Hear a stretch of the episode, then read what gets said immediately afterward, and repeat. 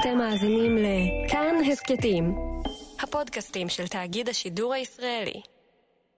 יש סיפורים כמו הסיפור שאני רוצה לספר לכם היום. סיפורים שצריך להתחיל לספר דווקא מהסוף. טורקיה מצויה בעיצומו של משבר כלכלי חמור מאוד. הלירה הטורקית איבדה כזכור 16% מערכה והשלימה ירידת ערך של 40% מתחילת השנה. The European Union announced it was slapping a range of financial sanctions on Ankara. A clear statement of intent by the United States to remove Turkey from its F 35 program. כבר יותר משנה שהכלכלה הטורקית צוללת מטה. האינפלציה משתוללת, המטבע המקומי מתרסק, והמשקיעים לאט לאט נוטשים. בטורקיה חיים אמנם 80 מיליון אנשים, אבל לסיפור העגום הזה אחראי במידה רבה בן אדם אחד. כשמדינה נבנית כחליפה שתפורה למידות של בן אדם אחד, זה השלכות של זה נרות אסון, או, או בזמנו או אחריו, או שניהם.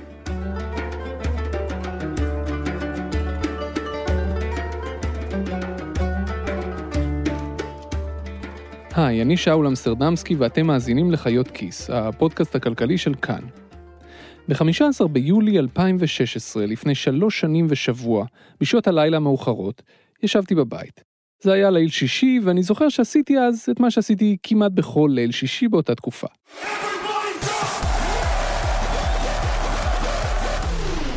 שום דבר מאלה כמובן. באותו יום שישי, כמו ברבים אחרים, ישבתי מול המחשב, רפרשתי את הפיד של טוויטר, וחיכיתי שיקרה משהו. ואז, באופן חריג, משהו באמת קרה. באנקרה הבירה הפציצו מסוקים של המורדים את בניין הפרלמנט, ארמון הנשיאות ומטה המודיעין הכללי.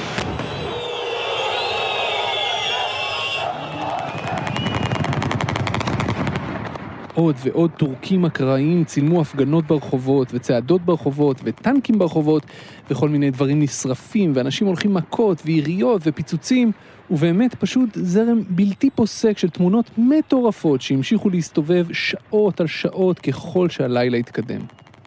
אחרי כמה זמן זה כבר היה ברור יותר. מישהו, מי שהם, מנסים לעשות הפיכה בטורקיה.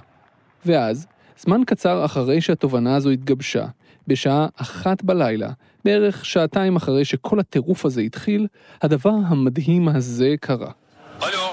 Buyurun Sayın Cumhurbaşkanım dinliyoruz biz sizi. ha, iyi akşamlar. İyi akşamlar efendim buyurun. מה שאפשר לראות בסרטון הזה זו מגישה של CNN טורקיה, יושבת באולפן ומעלה לשיחת פייסטיים לא אחר מאשר את נשיא טורקיה רג'פ טאיפ ארדואן, ששהה באותו זמן בכלל בחופשה בדרום מערב המדינה. הרגע המדהים הזה, ששודר בשידור חי בכל טורקיה, אבל גם בכל העולם, בזמן שהצבא משתלט על רחובות איסטנבול ואנקרה, היה רגע מכונן. זה כמובן היה רגע מכונן בניסיון ההפיכה, כי ארדואן קרא לתומכים שלו ולעם הטורקי כולו לצאת לרחובות ולהראות לאנשים שעושים את ההפיכה מה בדיוק רצונו של העם. אבל לא רק. הקריאה הזו של ארדואן לעם לצאת לרחובות הפך להיות רגע מכונן גם בכל מה שקרה מאז. ניסיון ההפיכה נכשל. בשעות הבוקר, אחרי שארדואן הצליח לחזור לאיסטנבול, הוא ומפלגתו השתלטו על אנשי הצבא הסוררים, והתחילו בתהליכי טיהור פוליטיים בממדים מבהילים. אנחנו כבר שלוש שנים נמצאים במהלך חסר תקדים של ארדואן, עם עשרות אלפים שנעצרו, או קציני צבא שפוטרו, שופטים שפוטרו, אנחנו ראינו מערכת משפטית שמתחלפת, הנהגה צבאית שמוחלפת, עיתונאים שנזרקים לכלא או בורחים, אנשי עסקים שנחשדים אה, בשיתוף פעולה עם המערב או נגד ארדואן בורחים. במשך שלוש השנים שחלפו מאז ניסיון המהפכה, ועד היום ממש, ארדואן עצר, כלה, העלים, הגלה או הדיח, תחזיקו חזק, כ-500 אלף טורקים. מרביתם עובדי מדינה, אבל גם אנשי עסקים, עיתונאים, אנשי אקדמיה, מורים, פוליטיקאים ואחרים. המדינה גם תפסה את נכסיהן של יותר מאלף חברות טורקיות גדולות, שנחשדו כי לקחו חלק בניסיון ההפיכה. במקביל למסע הטיהורים הזה, נשיא טורקיה ארדואן ניכס לעצמו עוד ועוד סמכויות. הוא הפך עצמו לשליט כל יכול בטורקיה. כמעט. Global financial markets continue to be rattled by the economic crisis in Turkey. The country's currency has plunged to a record low against the US dollar, prompting the Turkish central bank to take measures. כי כמו בכל מיני סיפורי ילדים כאלה על מלכים שניסו לשלוט בכל העולם, גם בגרמי השמיים ובאיתני הטבע, עד שלמדו בדרך הקשה מה מגבלות הכוח של אדם בודד, גם נשיא טורקיה נמצא בעיצומו של שיעור כזה. בשנה האחרונה, למעשה כבר לפני זה, אבל ביתר שאת בשנה האחרונה, הנשיא הטורקי מנהל מלחמת מאסף נגד, תכלס נגד העולם הכלכלי כולו. הוא נלחם בספקולנטי בבורסה, הוא נלחם בנשיא ארצות הברית, הוא נלחם בקרן המטבע הבינלאומית, בנגיד הבנק המרכזי שלו, ואפילו בחוקי הכלכלה הבסיסיים ביותר שכל סטודנט שנה א' לומד בתואר הראשון. נשיא טורקיה, רג'פ טאיפ ארדואן, יצא למלחמת חורמה בעולם כולו, ובימים אלה ממש הוא לומד על בשרו מהם הדברים שעליהם הוא לא יכול לשלוט. על השווקים הבינלאומיים למשל. בדרך הוא גורר מדינה שלמה למטה, בסחרור שנראה כרגע שיגמר רע מאוד. אתה לא רואה שום דבר שימנע את ההידרדרות מטה. ומה שיפה בסיפור הזה הוא מה שיפה בכלכלה בכלל, שהיא אף פעם לא פועלת בוואקום. זה אף פעם לא רק כלכלה. זה תמיד גם פוליטיקה והיסטוריה ודת ותרבות וגם אגו, ועוד מיליון כוחות ווקטורים אחרים שפועלים במקביל ומושכים לכל הכיוונים. אז השבוע בחיות כיס, כיצד ייגמר הסיפור של האיש שרצה להיות סולטן, והאם כלכלת טורקיה תצליח לשרוד אותו.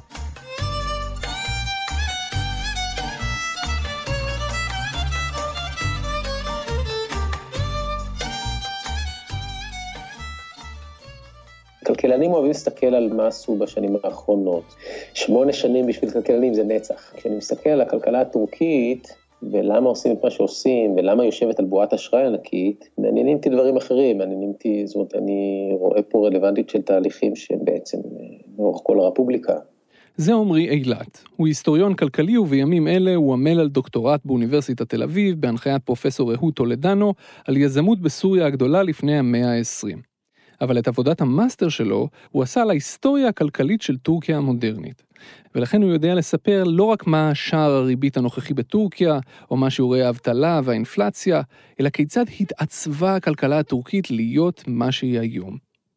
והסיפור הזה מתחיל, לפי אילת, עמוק עמוק ב-DNA של הרפובליקה הטורקית, שנוסדה אי שם בתחילת המאה ה-20, במהפכה של מוסטפא כמאל אטאטורק. The Turkish nation is democratic by nature. Zaten çok yükselmiş bulunan Amerika milletinin I have no doubt that the American nation, which has gone so far in this ideal, is Turkey's friend in her aims. טורקיה היא מדינה שבזה היא דומה מאוד לישראל גם. טורקיה היא מדינה שהיא פרויקט. היא פרויקט שגם נועד, וזה יישמע לנו מאוד, למאזין הישראלי זה יישמע מאוד מאוד מוכר, לקרוע קריאה מהעבר, להתנתק מהעבר העות'מאני, להתחבר באופן דרסטי למערב. הפרויקט הזה, הקמת הרפובליקה הטורקית, החל כמעט לפני מאה שנה, אחרי מלחמת העולם הראשונה, כשהאימפריה העות'מאנית התפרקה ואטאטורק הפך ממצביא למדינאי. הוא היה לנשיא הראשון של הרפובליקה, וכמעט בן לילה התחיל לשנות אותה לחלוטין, ממש מן היסוד. זה אומר לבנות את הדברים האלה, כולל את התיעוש של זה מלמעלה. זה אומר גם ליצור בן אדם חדש, מתורבת, כמו שהם קראו לו, בלשון שלהם, ומתורבת מבחינת, כן, מוסטפא כמאל אטאטורק ואנשיו, מתורבת שווה מערבי. הוא ביטל את החליפות, המנהיגות הדתית של הסולטנים הטורקיים. הוא סגר את בתי הספר האסלאמיים, הוא חילן את המדינה והפך את החילוניות לאחד העקרונות המכוננים של הרפובליקה החדשה. הוא שינמך את מעמד השריעה, החוק הדתי המוסלמי, שהייתה עד אז החוק הקובע במדינה. הוא החליף את האלף-בית הערבי באלף-בית טורקי. כלומר, החליף בבת אחת את השימוש באותיות ערביות לאותיות מערביות.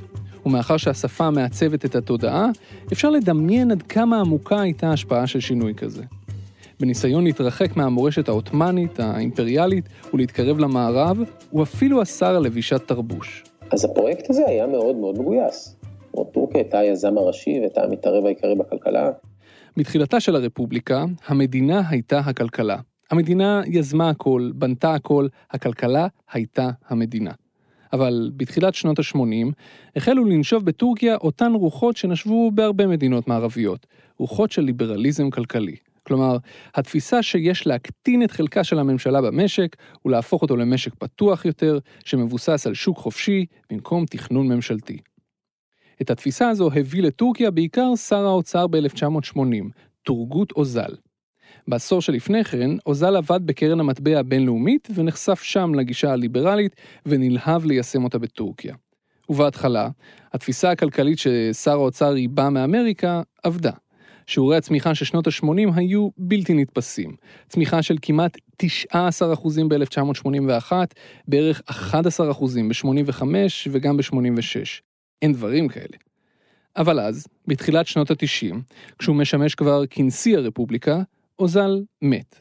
כלומר, מת מוות מסתורי מהתקף לב פתאומי בלשכה שלו, כזה סוג של מת. המוות הפתאומי הזה יצר חרושת של ספקולציות. תומכיו טענו כי נרצח בידי גורמים שהתנגדו לניסיון שלו לסיים את הסכסוך עם הכורדים. ועד היום, למעשה, לא ברור מה באמת קרה לו. אבל בכל אופן, אחרי מותו של אוזל, עם ובלי קשר, הכלכלה החלה להתפרק. אחרי שאוזל מת, המערכת הפוליטית לא מצליחה להתייצב. בשנות ה-90 זה הרבה טרור כורדי בדלני של ה-PKK, שחיתות בהיקפים אה, מוטרפים לחלוטין במערכת הפוליטית, שחיתות ברמה של לגנוב מהקופה. ואז, תוך כדי שהכל מתפרק, הכל באמת התפרק. רשת ב' של כל ישראל, הבוקר הזה.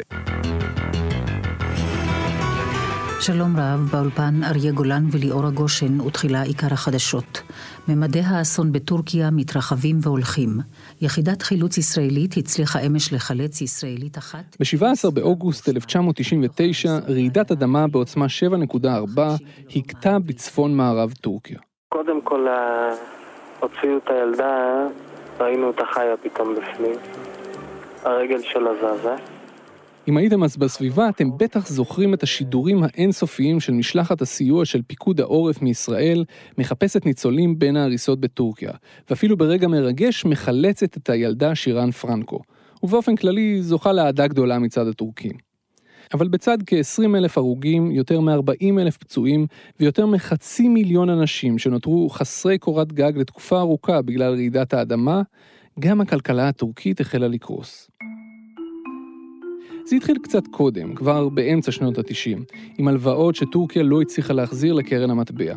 זה המשיך בגירעונות ממשלתיים גדולים מדי, משברים פוליטיים תכופים מדי, בניסיונות של הממשלות לפגוע בעצמאות של הבנק המרכזי של טורקיה, ועוד המון דברים מהז'אנר הזה. ואז הגיעו רעידת האדמה שגרמה לנזק עצום, ואחריה גם התפוצצה בועת הדוט קום, שהכניסה את כל העולם למיתון. הכלכלה הטורקית עמדה על סף פשיטת רגל. ב-2001 האינפלציה גאתה והלירה הטורקית צללה לשער חליפין שמעולם לא היה כמותו בשום מדינה אחרת בעולם. עם מיליון וחצי לירות הייתם קונים דולר אחד. ומתוך כל הכאוס הזה, מתוך כל המשברים והקריסות האלה, מתוך ההריסות, הגיח פוליטיקאי כריזמטי חדש, רג'פ טאיפ ארדואן.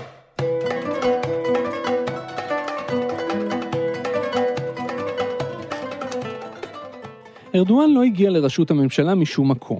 הרבה לפני שנכנס לפוליטיקה, משהו היה צריך להשתנות בטורקיה בשביל שהציבור הטורקי, זה שגדל על ברכי המהפכה החילונית של אטאטורק, יהיה מוכן לקבל פוליטיקאי עם ערכים אסלאמיסטיים גאים. השינוי ההדרגתי הזה החל בשנות ה-80, אחרי שחלקים גדולים בציבור הטורקי התחילו לחשוב שאולי המדינה הלכה יותר מדי מערבה, שהאליטות לקחו את הדברים קצת רחוק מדי. ההדתה של טורקיה התחילה אז. הייתה אווירה כזו של לחזור להיות מי שאנחנו, מי זה מי שאנחנו, אנחנו מוסלמים אה, מתונים, עם רגל מערב, רגל מזרח, פחות או יותר דברים כאלה. על רקע השינוי העמוק הזה, פוליטיקאי כמו ארדואן היה יכול לצמוח. ב-1994, כשהשינוי הבשיל, ארדואן נבחר לראשות עיריית איסטנבול. התושבים אהבו אותו מאוד. הוא היה ראש עיר טוב, הוא היה ראש עיר מוצלח מבחינה אופרטיבית ו... כל הבוספורוס היה מזוהם לפניו, כל הניקוי של זה, זה הוא. ב-1998, תוך כדי שהוא מכהן כראש עיר, ארדואן נשפט ונכלא לעשרה חודשים. זה היה אחרי שהוא הקריא בפומבי שיר אסלאמיסטי גאה שנגד את ערכי החילון של הרפובליקה הטורקית. זה היה זמן קצר אחרי שהממשלה אסרה לבישת רעלות.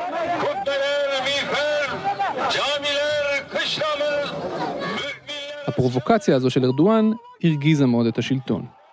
ארדואן נכנס לכלא בגאון, התמיכה בו הייתה בשיאה. הכלא היה בדיוק מה שהוא היה צריך בשביל לייצר סביבו הילה של קדוש מעונה. אחרי ארבעה חודשי כלא, הוא השתחרר וייסד מפלגה חדשה, מפלגת הצדק והפיתוח, והוא החל לבנות אותה לקראת הבחירות הארציות. ב-2002, מפלגתו ניצחה ובגדול. מפלגת השלטון החדשה בטורקיה לא תשנה דבר בקשרי מדינה זו עם ישראל, כך מבטיח לכל ישראל אחד מראשי המפלגה. ארדואן התיישב בכיסא ראש הממשלה. ב-16 השנים שחלפו מאז, הוא לא הפסיד אפילו במערכת בחירות אחת. בתחילת כהונתו ארדואן לא היה ארדואן. כלומר, לא ארדואן שאנחנו מכירים היום. אז הוא היה הרבה יותר מתון וזהיר ואפילו פרו-מערבי. הוא ניסה להראות למדינות האיחוד האירופי שטורקיה היא מועמדת לגיטימית להצטרף לאיחוד. הוא עבד צמוד עם קרן המטבע הבינלאומית, הוא אפילו תמך בפלישה של ארצות הברית לעיראק ב-2003, חרף התנגדות הפרלמנט שלו. במקביל, הוא גם המשיך להפריט חלקים מהכלכלה הטורקית. הוא הפריט למשל לטורקיש איירליינס, ולקדם תפיסה כלכלית ניאו-ליברלית. הוא ייצב את המטבע, הלירה הטורקית, הוא הוריד את האינפלציה משיעור מטורף של 45% ב-2002 ל-8% בלבד ב-2005, והעביר את הכלכלה הטורקית ממשבר לצמיחה. ב-2003, שנה לאחר שמפלגתו זכתה בבחירות, הכלכלה הטורקית צמחה ביותר מחמישה אחוזים וחצי. שנה לאחר מכן, כמעט בעשרה אחוזים. שנה לאחר מכן, בתשעה אחוזים. וכשזה קרה, וכשרמת החיים של הטורקים עלתה, ארדואן החליט שהצמיחה הכלכלית צריכה להיות אחת המטרות המרכזיות שלו, אם לא ה, ולא משנה מה המחיר. מלבד ההיגיון הכלכלי, היה שם גם רציונל פוליטי. הוא הבין שצמיחה כלכלית תיטיב עם העם הטורקי, ומי שמיטיב עם העם הטורקי ומעלה את רמת החיים שלו, יזכה לאהבה מצד העם. ומי שזוכה לאהבה, זוכה גם להמשיך להחזיק במושכות השלטון. הוא הרוויח את התמיכה מהמעמדות הבינוניים נמוכים, מסורתיים דתיים שהוא נתן להם צ'אנס. ב-2011 ארדואן נבחר על ידי קוראי המגזין טיים לאיש השנה והופיע לשער היוקרתי של העיתון. הוא נחשב להבטחה הגדולה של טורקיה. הכל היה נפלא. ואז, בקיץ 2013, הוא קצת איבד את זה.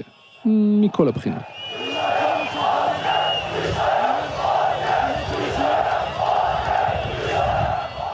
ביוני 2013, אחרי שעשתה כבר סיבוב בשדרות רוטשילד, בכיכר תחריר, ברחובות ספרד, בשווקי טוניסיה, בפארקים של ניו יורק, המחאה החברתית הגיעה לטורקיה. זה התחיל כמו שכל הדברים האלה מתחילים, ממשהו קטן ונקודתי.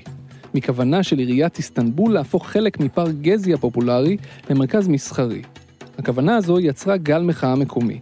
אחרי שהמשטרה דיכאה את המחאה הזו באלימות מופרזת, המחאה גדלה.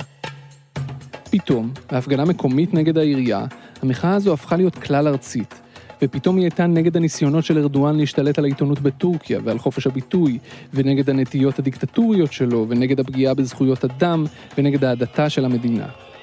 זה היה שבוע של מחאות שהשתתפו בהן יותר משלושה וחצי מיליון טורקים. עצרות, הפגנות, תהלוכות, אוהלים ברחובות, הפעלת כוח ואלימות מופרזים מצד המשטרה וכוחות הביטחון הטורקיים, הכל היה שם. השורה התחתונה הייתה קשה. 11 טורקים נהרגו בהפגנות האלה, 8,000 נפצעו ועוד 3,000 נעצרו. כשזה רק התחיל, ארדואן סתם בז למוחים. אבל ברגע שהמחאה התפשטה וצברה נפח משמעותי, הפרנויה שלו נכנסה לתמונה. ארדואן החל להאשים את כל העולם ואחותו בקנוניה נגדו ונגד שלטונו. הוא האשים את האופוזיציה כמובן, אבל גם את העיתונות ואת אנשי האומנות, בכך שהם סללו בהתנהלות הבלתי אחראית שלהם את הדרך לשנאה, לאפליה ולפרובוקציה. זה ציטוט. פופוליזם קלאסי, שארדואן הוא אחד הנציגים הבולטים שלו בעת המודרנית. בנאום שנשא בפני תומכיו בשדה התעופה ב-7 ביוני 2013, מלבד כל החשודים המיידיים האלה, ארדואן פתאום האשים בארגון המחאות וליבוי הלהבות גם גורם בלתי צפוי, את המערכת הפיננסית.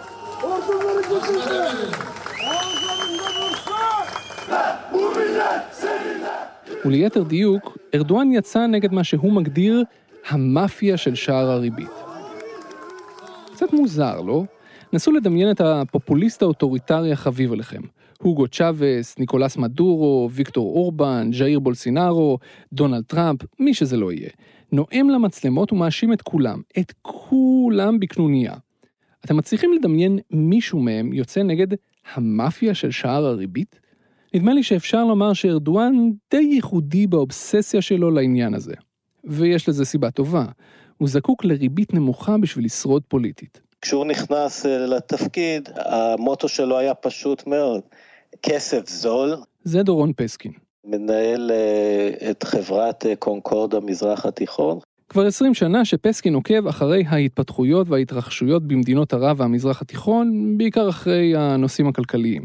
בשנים האחרונות הוא כותב על הנושאים האלה בכלכליסט, שם גם הכרתי אותו. הוא מאמין בזה שצריך להעלות את רמת החיים של כל טורקי וטורקי, ולכן הכסף אה, הפך זול גם לחברות, גם למשקי הבית, וזה הוביל בעצם למודל הצמיחה של אה, טורקיה, צמיחה שמבוססת על צריכה. אם היה משהו שהיה חשוב לארדואן מהרגע הראשון ממש, זו רמת הריבית במשק. ריבית נמוכה פירושה הלוואות זולות. והלוואות זולות, לא משנה אם לאנשים או לחברות, פירושן צמיחה ועלייה ברמת החיים. וזה עבד, זה עבד מאוד. שיעורי הצמיחה הגבוהים העלו את רמת החיים בטורקיה, ואיתה ביססו גם את התמיכה בארדואן, למרות הנטיות הברורות שלו למשוך את המדינה לכיוונים אוטוריטריים יותר. היום, בדיעבד, אנחנו יודעים שמחאת 2013 הייתה רק הקדמה לניסיון ההפיכה של 2016, זה שצפיתי בו בשידור חי בפייסבוק ובטוויטר כמו יתר העולם, ולכל מה שקרה אחר כך. כי אחרי שהוא ראה שהפרנויות שלו מתגשמות ושהוא לא סתם הוזה, ושאנשים באמת מנסים להפיל אותו מהכיסא, ארדואן החליט לבצר את אחיזתו בכס השלטון עוד יותר, ולעזאזל המחיר. מלבד גלי הטיהורים והמעצרים, ארדואן ייחס לעצמו סמכויות שלטוניות אין ספור. זה קרה ב-2017, שנה לאחר ניסיון ההפיכה, כשארדואן ניצח במשאל עם שנוי במחלוקת, ששינה לחלוטין את כל שיטת המשטר הטורקית, משיטה פרלמנטרית לשיטה נשיאותית. ארדואן נבחר לנשיא הרפובליקה עם סמכויות מרחיקות לכת. למשל, הוא קיבל את הסמכות למנוע מהפרלמנט לפקח כראוי על עבודת הרשות המבצעת. הוא קיבל את הסמכות למנות ולהדיח שרים, להכין את תקציב המדינה, למנות שופטים, להכריז על מצב חירום מבלי צורך בפרלמנט, ואפילו לחוקק חלק מהחוקים. הוא מסוגל אפילו לפזר את הפרלמנט אם הוא רוצה. הוא מיצב את עצמו כשליט הכל יכול של טורקיה, תוך שהוא משתמש ברטוריקה הפופוליסטית החביבה עליו, זה אנחנו נגד כולם, בשביל לבנות את ה base שלו ולהשאיר אותו משולהב תמיד. אבל האמת שבמבנה החברתי של טורקיה, רטוריקה פופוליסטית לבדה לא הייתה עוזרת לארדואן לגייס תמיכה גדולה מספיק בשביל להישאר בשלטון. מקורות התמיכה הטבעיים שלו הם האוכלוסייה המסורתית יותר, הכפרית יותר, הדתית יותר. במרכזים העירוניים הגדולים, באיסטנבול או באנקרה למשל, ארדואן היה צריך גם פופוליזם כלכלי בשביל לגייס תמיכה פוליטית. את התפקיד הזה מילאה הריבית הנמוכה, וההלוואות שמשקי הבית והחברות הטורקיות יכלו לקחת בזכותה. התמיכה שלו שהגיעה מהמרכזים העירוניים, בוודאי איסטנבול, שנחשבים יותר ליברליים, הייתה הרבה בזכות ההצלחה הכלכלית שלו. רמת החיים של הטורקי הממוצע באיסטנבול, אי אפשר להתווכח עם זה, השתפרה בתקופת ארדואן. כשמסתכלים על מספרי המקרו, הם די מדהימים. על אף כל המערבולות הפוליטיות, חוסר היציבות, ניסיון ההפיכה, ההשתלטות של ארדואן על המדינה והפיכתן לחצי דמוקרטיה, חצי דיקטטורה, המשק הטורקי המשיך לצמוח בקצב מרשים. 8.5% ב-2013, 5.5% שנה לאחר מכן, 6 ומשהו, 3 ומשהו, 7 ומשהו ב-2017. מדהים, אין קצב צמיחה כזה במדינות מערביות, גם לא בישראל. אבל כשמסתכלים על המספרים האלה לעומק, מבינים שחלק גדול מהצמיחה הזו מבוסס על אוויר. דבר ראשון, חלק מהצמיחה היה מבוסס על שחיתות, על חוזים למקורבים וכאלה, וזה אולי יכול לעבוד בטווח הקצר, אבל לא מחזיק בטווח הארוך. בטורקיה של היום, הדבר הכי חשוב אה, לך בתור בעל עסק, זה שיהיה לך את הקשר למפלגת הצדק והפיתוח. הון שלטון בשנים האחרונות בתקופת ארדואן חושב שהוא שכלל את זה לרמה שלא הייתה בטורקיה לפניו. ודבר שני, בגלל האופן שבו מודדים צמיחה, אפשר בעצם לייצר מראית עין כאילו המשק צומח, כשהוא בעצם צומח בכאילו. בשנה א' של תואר ראשון בכלכלה, כשלומדים איך מודדים את התוצר של מדינה מסוימת, כלומר, את כל הדברים שיוצרו, כל השירותים שניתנו וכולי במהלך שנה אחת, תמיד נותנים את הדוגמה של החלונות בשביל להמחיש עד כמה המדידה הזו בעייתית. אתם יכולים למשל לפתוח עסק של ייצור חלונות. אתם מוכרים חלונות לאנשים ומתקינים להם אותם, ובלילה הולכים בשקט ומנפצים להם את החלונות שהתקנתם, בשביל שהם יקומו בבוקר ויקנו עוד חלונות. ככה כל הזמן. מייצרים ומנפצים, מייצרים ומנפצים. בדוגמה התאורטית הזו, התוצר של המדינה הזו היה עולה, כי כל יצור חדש כזה נספר. האם מצבם של התושבים טוב יותר בגלל העלייה הזו בתוצר? לא ממש. נזכרתי בדוגמה הזו כשפסקין סיפר לי ש... בשנים האחרונות רוב ההלוואות האלו שהטורקים לקחו הופנה למגזר הבנייה והנדל"ן. למשל, כיום, בגלל תנופת הבנייה שארדואן חילק כספים או פרויקטים לחברים שלו, יש היום קרוב לשלושה מיליון בתים שאין קונה להם, בתים ריקים. הסיפור הזה של הנדל"ן, הלוואות על גבי הלוואות שהלכו לממן בנייה שגבוהה יותר מהביקוש, יכולה להיות אחד ההסברים לפרדוקס משונה שמאפיין את הכלכלה הטורקית. כי למרות שיעורי הצמיחה הגבוהים בתקופת שלטונו של ארדואן, שיעור האבטלה במדינה היה ונותר מאוד גבוה, פלוס מינוס עשרה אחוזים לכל אורך הכהונה שלו, ועשרה אחוזי אבטלה זה לא שיעור זניח. אחד מכל ארבעה טורקים צעירים הוא מובטל.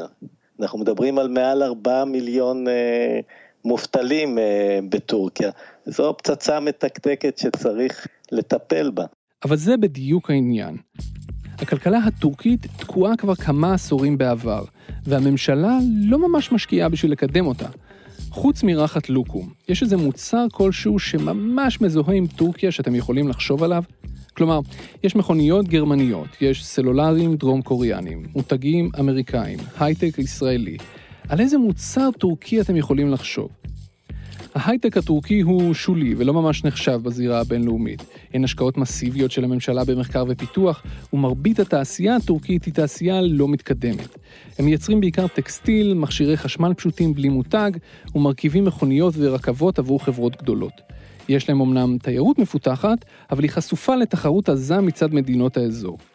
התעשייה הכי מתקדמת שלהם היא כנראה התעשייה הביטחונית, אבל גם היא חשופה להתפתחויות בזירה הגיאופוליטית. בשבוע שעבר למשל, כשארצות הברית הודיעה שהיא מוציאה את טורקיה מפרויקט מטוס ה-F-35, התעשייה הביטחונית של טורקיה חטפה מכה משמעותית. בשורה התחתונה, כשהממשלה בעיקר מחלקת פרויקטי נדל"ן לקבלנים מקורבים, שבונים דירות ריקות שאף אחד לא יקנה רק בשביל לגזור קופון, אין פלא ששיעורי האבטלה לא יורדים. המשק הטורקי לא מצליח להתקדם קדימה וליצור מקומות עבודה ושווקים וענפים חדשים. כל עוד הריבית הייתה נמוכה, ארדואן הצליח לשמר את מראית העין הזו. כשהוא התמנה לראשונה לראשות הממשלה, הריבית של הבנק המרכזי בטורקיה עמדה על 55%. זו לא טעות, 55%. בקנה מידה מערבי זו ריבית בגובה פסיכי. אבל היא הייתה כל כך גבוהה כי האינפלציה במדינה השתוללה בתקופה ההיא. זוכרים? ארדואן תפס את השלטון בעיצומו של משבר כלכלי חמור. ככל שארדואן הצליח להוריד את האינפלציה, והוא הצליח, הבנק המרכזי היה יכול להוריד גם את הריבית. והיא אכן ירדה בהדרגה. 43 אחוזים, 38 אחוזים, 23 אחוזים, וכך הלאה, עד שהגיע לרמה של 4 אחוזים וחצי בלבד ב-2013. בקנה מידה טורקי, זו ריבית מאוד מאוד נמוכה. וכשהריבית נמוכה, הכסף זול והחיים יפים. משקי הבית בטורקיה העמיסו על עצמם הלוואות, אנשים התחילו לחיות על אשראי, חברות טורקיות גדולות העמיסו על עצמן הלוואות וחובות, והכל היה סבבה. אבל אז, ביום אחד, לפני קצת יותר משנה, בתום ישיבת חירום חריגה, הבנק המרכזי של טורקיה פתאום העלה את הריבית. ולא סתם העלה אותה, הוא יותר מהכפיל אותה בבת אחת. הבנק המרכזי של טורקיה לא העלה את הריבית סתם ככה. בנקים מרכזיים הם גופים כבדים, שמרניים, זהירים, הם לא פועלים מגחמות ורחשי לב, לפחות אלה שפועלים בעצמאות ובמקצועיות.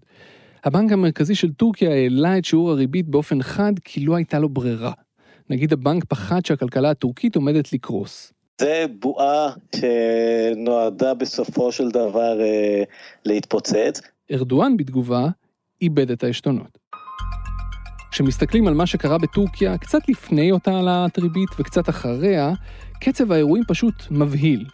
ומה שמדהים לראות הוא איך ארדואן בעצמו, במו ידיו, הורס את הכלכלה של המדינה שלו ופועל נגד האינטרסים של העם הטורקי. במילותיו, ברטוריקה שלו ובתאוות השלטון שלו, ארדואן קרא לעצמו בור עמוק עמוק, והוא כל הזמן ממשיך רק להעמיק אותו. כאילו הוא קצת עושה את זה בכוונה, בשביל שיוכל לטעון אחר כך שמישהו מנסה להדיח אותו מהשלטון. אז קחו שנייה נשימה עמוקה, הנה תמצית מה שקרה באותה חצי שנה. הנה כך נראתה הספירלה של 2018. בפברואר 2018, חברת החזקות מהגדולות בטורקיה, היצרנית של שוקולד גודייבה, ביקשה הסדר חוב בהיקף של 7 מיליארד דולר, כי לא הצליחה לעמוד בהחזר החובות שלה. חודשיים לאחר מכן, חברת החזקות גדולה נוספת ביקשה הסדר חוב גם היא, בהיקף של יותר מ-3 מיליארד דולר. בשלב הזה הפחד הכלכלי מתחיל להתפשט בשווקים, ומשקיעים זרים מושכים את הכסף שלהם מהמדינה. הלירה הטורקית מאבדת כ-10% מערכה מול הדולר מתחילת השנה, והאינפלציה במדינה, כלומר יוקר המחיה, מטפסת ליותר מ-10%. באמצע אפריל, כשברור שהמצב הכלכלי מתחיל להתערער, ארדואן מודיע פתאום על הקדמת הבחירות, בעוד חודשיים במקום בעוד שנה וחצי. המטרה, גיוס תמיכה פוליטית מהירה במדיניות הכלכלית שלו. בתחילת מאי ארדואן מגדיר את שערי הריבית כאימא והאבא של כל הרשע, וקורא להפחית את הריבית. המשקיעים בתגובה ממשיכים לברוח מהלירה הטורקית. Your Excellency, thank you very much indeed for taking the time to join us here at Bloomberg.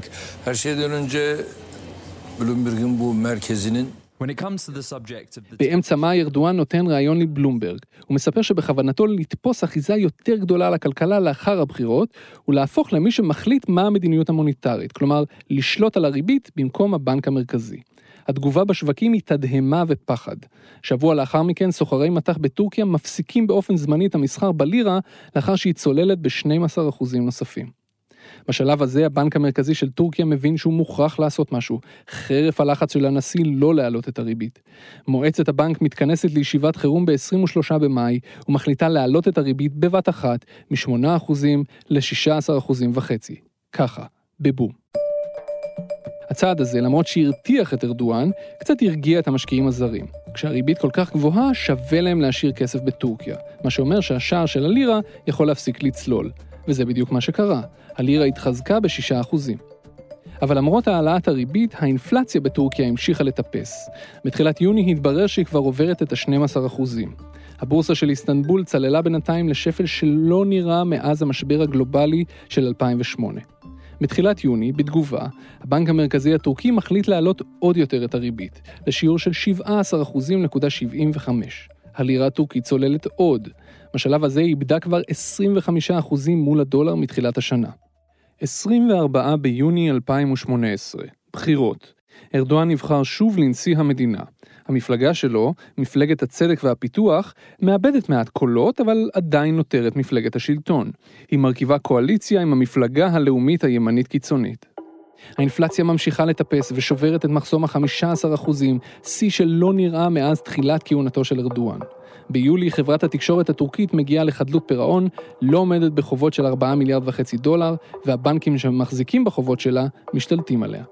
ימים ספורים לאחר מכן, ארדואן ממנה את חתנו לתפקיד שר האוצר. כן, את חתנו. בתגובה, הלירה הטורקית מאבדת 4% מערכה מול הדולר בתוך שעה. מקורב אחר של ארדואן, מי שהיה אחראי על הרשתות החברתיות בתקופת הבחירות, ממונה על ידו לתפקיד שר התעשייה. באותו היום ממש, ארדואן מפרסם צו נשיאותי שנותן לו את הסמכות למנות את נגיד הבנק המרכזי, את סגניו ואת חברי המועצה המוניטרית. האינפלציה ממשיכה לטפס ומגיעה כבר ל-16%. תשעה באוגוסט, ארדואן נושא נאום לתומכיו. דולרי, אורוסו, אלטנה עולם ורסה הוא קורא להם לא להתייאש במלחמה מול המערב שמנסה להרוס את הלירה. הוא קורא להם להחליף דולרים, יורו וזהב ללירה טורקית. הרשת מתמלאה בסרטונים של טורקים תומכי ארדואן מקנחים את האף בדולרים, ואז מציתים אותם. למחרת הלירה הטורקית צונחת עוד. מתחילת השנה היא איבדה כבר מחצית מערכה מול הדולר. ימים ספורים לאחר מכן, ארדואן עושה עוד נאום. הפעם הוא קורא להחרים תוצרת אמריקנית. אם להם יש אייפונים, אנחנו נשתמש בסמסונגים, הוא אומר. הרשת, בתגובה, מתמלאת בסרטונים של טורקים תומכי ארדואן שוברים אייפונים, מנפצים אייפונים, עושים דברים ממש לא יפים לאייפונים. אבל זה לא עוזר. ב-26 באוגוסט הלירה הטורקית מגיעה לשפל הנמוך ביותר שלה אי פעם מול הדולר. 6.7 לירות לדולר. זו ירידה של כמעט 80% מתחילת השנה. בתחילת ספטמבר האינפלציה חוצה את רף ה-18%. סגן נגיד הבנק המרכזי מתפטר. קצב הצמיחה בטורקיה מאט. בספטמבר ארדואן מדיח את כל הנהלת קרן העושר של טורקיה, קרן שמנהלת מיליארדי דולרים לטובת צמיחה אסטרטגית של טורקיה. הוא מוציא צו נשיאותי שמעניק לו את הסמכות לעמוד בעצמו בראש הקרן, וממנה את חתנו, כן, חתנו, לסגנו. באמצע ספטמבר 2018, הבנק המרכזי מעלה את הריבית ל-24%, רמה שהיא נשארת בה עד היום. מאז הלירה הטורקית התאוששה מעט, וגם האינפלציה, אבל רק מעט. נכון להיום, שנה לאחר כל האירועים האלה, האינפלציה בטורקיה עומדת על יותר מ-18%. ושער הלירה? בוא נגיד רק שעם 5 לירות ו-70 אגורות תוכלו לקנות דולר אחד. בתחילת 2018, לפני כל הבלגן הזה, הייתם יכולים לקנות דולר אחד עם 3 לירות ו-70 אגורות. וכך הגענו להיום. והיום ארדואן נמצא במלכוד פשוט בלתי אפשרי, מלכוד הריבית. מצד אחד, הוא רוצה שיעורי ריבית נמוכים, כי כך הוא ימשיך את מדיניות הצמיחה החצי פיקטיבית שלו. מצד שני, ריבית נמוכה תרסק לחלוטין את הלירה. המנגנון הזה עובד ככה. אם הריבית בטורקיה נמוכה, זה אומר שלמשקיע זר כלשהו, לא משנה אם זה קרן פנסיה מארצות הברית או מבריטניה או מגרמניה, לא כדאי להשקיע כסף בטורקיה. כי כל כסף שהם ישקיעו בטורקיה יניב ריבית נמוכה, והסיכון הוא יחסית גבוה, אז למה לעשות את זה? הם יעדיפו להשקיע את הכסף שלהם במדינות אחרות, בישראל למשל. וכך, כשכסף זר עוזב את טורקיה ונודד למדינות אחרות, שער החליפין של הלירה מתרסק, והלירה שווה פחות. וכשהלירה שווה פחות, קורים שני דברים רעים. דבר ראשון, יוקר המחיה עולה, כי טורקיה היא מדינה שמייבאת יותר ממה שהיא מייצאת. ודבר שני, ואולי אפילו חשוב יותר, יש את כל העניין הזה של החובות. החוב החיצוני של uh, טורקיה עומד כיום על uh, 500 uh, מיליארד uh, דולר. מתוך זה, כ-200 uh, מיליארד דולר זה חובות של חברות פרטיות. מאחר שחלק גדול מההלוואות שנלקחו בידי החברות הגדולות היו בדולרים, ברגע ששער החליפין של הלירה מתרסק מול הדולר, זה נהיה הרבה הרבה הרבה יותר קשה להחזיר את כל ההלוואות האלה. בקיצור, ארדואן במלכוד. מצד אחד, הוא חייב שיעורי ריבית נמוכים בשביל להמשיך לבנות את הבסיס הפוליטי שלו ולשדר שהכל בסדר, ומצד שני, שיעורי ריבית נמוכים כמו שהוא רוצה, ירסקו את הכלכלה סופית. מה עושים? שאלה מצוינת. מה ארדואן עושה? בתחילת החודש הוא הדיח במפתיע את נגיד הבנק המרכזי שלו ואותת, אני הולך לטפל בריבית.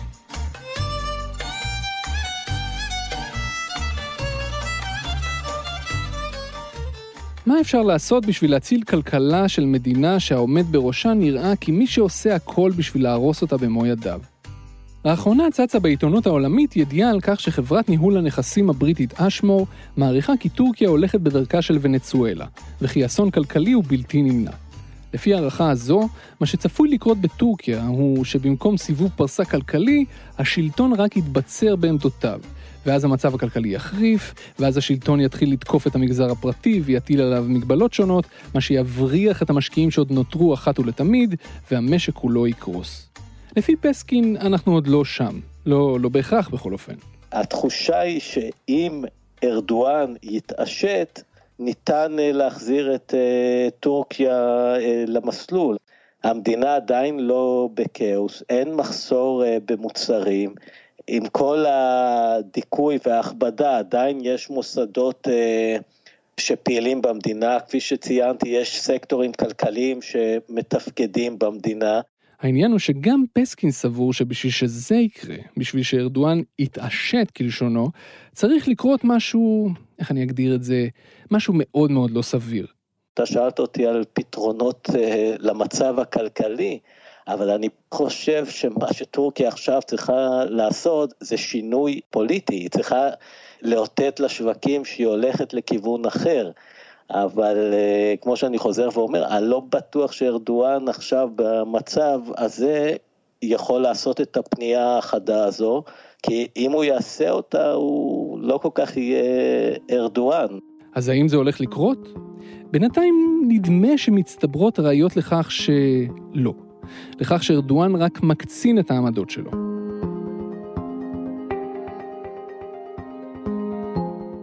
הנשיא שהיה ההבטחה הגדולה של טורקיה, הפוליטיקאי שצמח מתוך ההריסות של הכלכלה הטורקית ב-2002, הצמיח אותה, העלה את רמת החיים והיה אמור להכניס את טורקיה למועדון המצומצם של המעצמות הכלכליות, מחזיר היום את הכלכלה הטורקית לאותה נקודה בדיוק שבה קיבל אותה.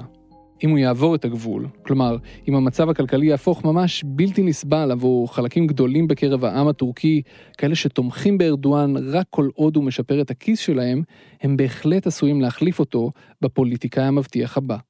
ואם זה באמת יקרה, דעו לכם שמה שהכריע את ארדואן היא הכלכלה, אבל יותר ממנה, האגו שלו עצמו.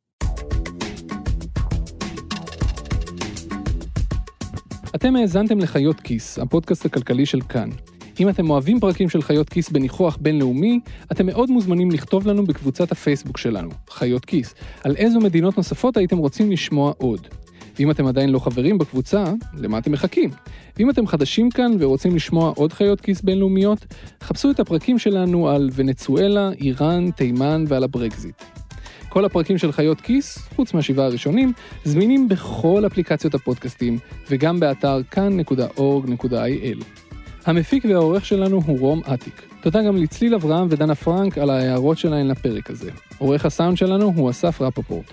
אני שאול אמסטרדמסקי, תודה רבה שהאזנתם.